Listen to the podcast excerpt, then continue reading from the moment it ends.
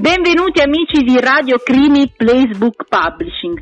Quest'oggi siamo in compagnia di un autore davvero ad hoc, Umberto Maria Cianciolo, che ci parlerà di Psicopandemiano, diario emotivo di una psiche in pandemia. Ciao Umberto, come stai? Buon pomeriggio a tutti, bene, grazie mille. Allora Umberto, vuoi parlarci un po' di questo diario emotivo? Da co- cosa ti spinge a scrivere questo libro?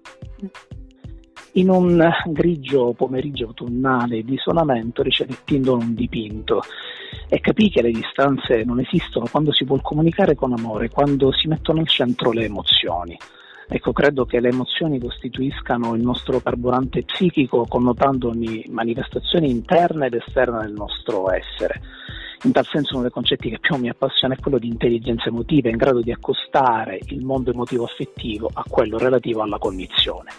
Psicopandemiano ho voluto che fosse un aggettivo che a mio modo di vedere riuscisse a connotare non solo quanto presente nel testo relativo alla situazione pandemica, alle emozioni stesse e a quanto noi stessi abbiamo vissuto, coniugando pensieri e riflessioni col mondo affettivo mio e, e, e di chi mi stava intorno ma anche che riuscisse a connotare un evento di cui siamo stati protagonisti tutt'oggi e di cui siamo protagonisti tutt'oggi noi.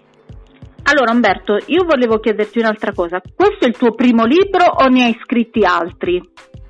Questo è il mio primo libro, sì, ho avuto l'immenso piacere che la Placebook Publishing accettasse e valorizzasse questo mio elaborato e durante la pandemia da Covid-19 diciamo che sono riuscito ad avere un'opportunità introspettiva di contatto con me stesso, volendo condividere, mettendo a disposizione, cercando di attirare le persone che possano leggere Psicopandemiano attraverso proprio una, un'esperienza che possa accomunarci tutti quanti.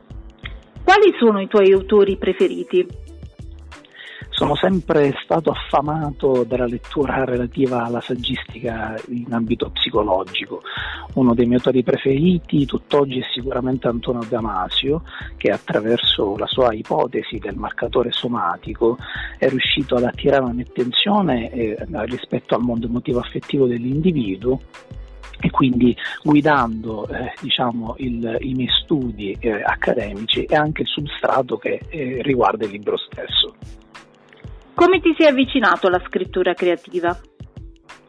La scrittura, ripeto, il periodo della pandemia, nonché quello dell'isolamento, mi ha concesso del tempo, eh, ho riscoperto il piacere di una buona lettura, della lettura dei miei manuali preferiti, dei miei libri preferiti, riscoprendo anche in me la possibilità di voler condividere quanto pensasse rispetto ai temi psicologici affrontati e quindi un tentativo di avvicinarmi agli altri attraverso la scrittura stessa.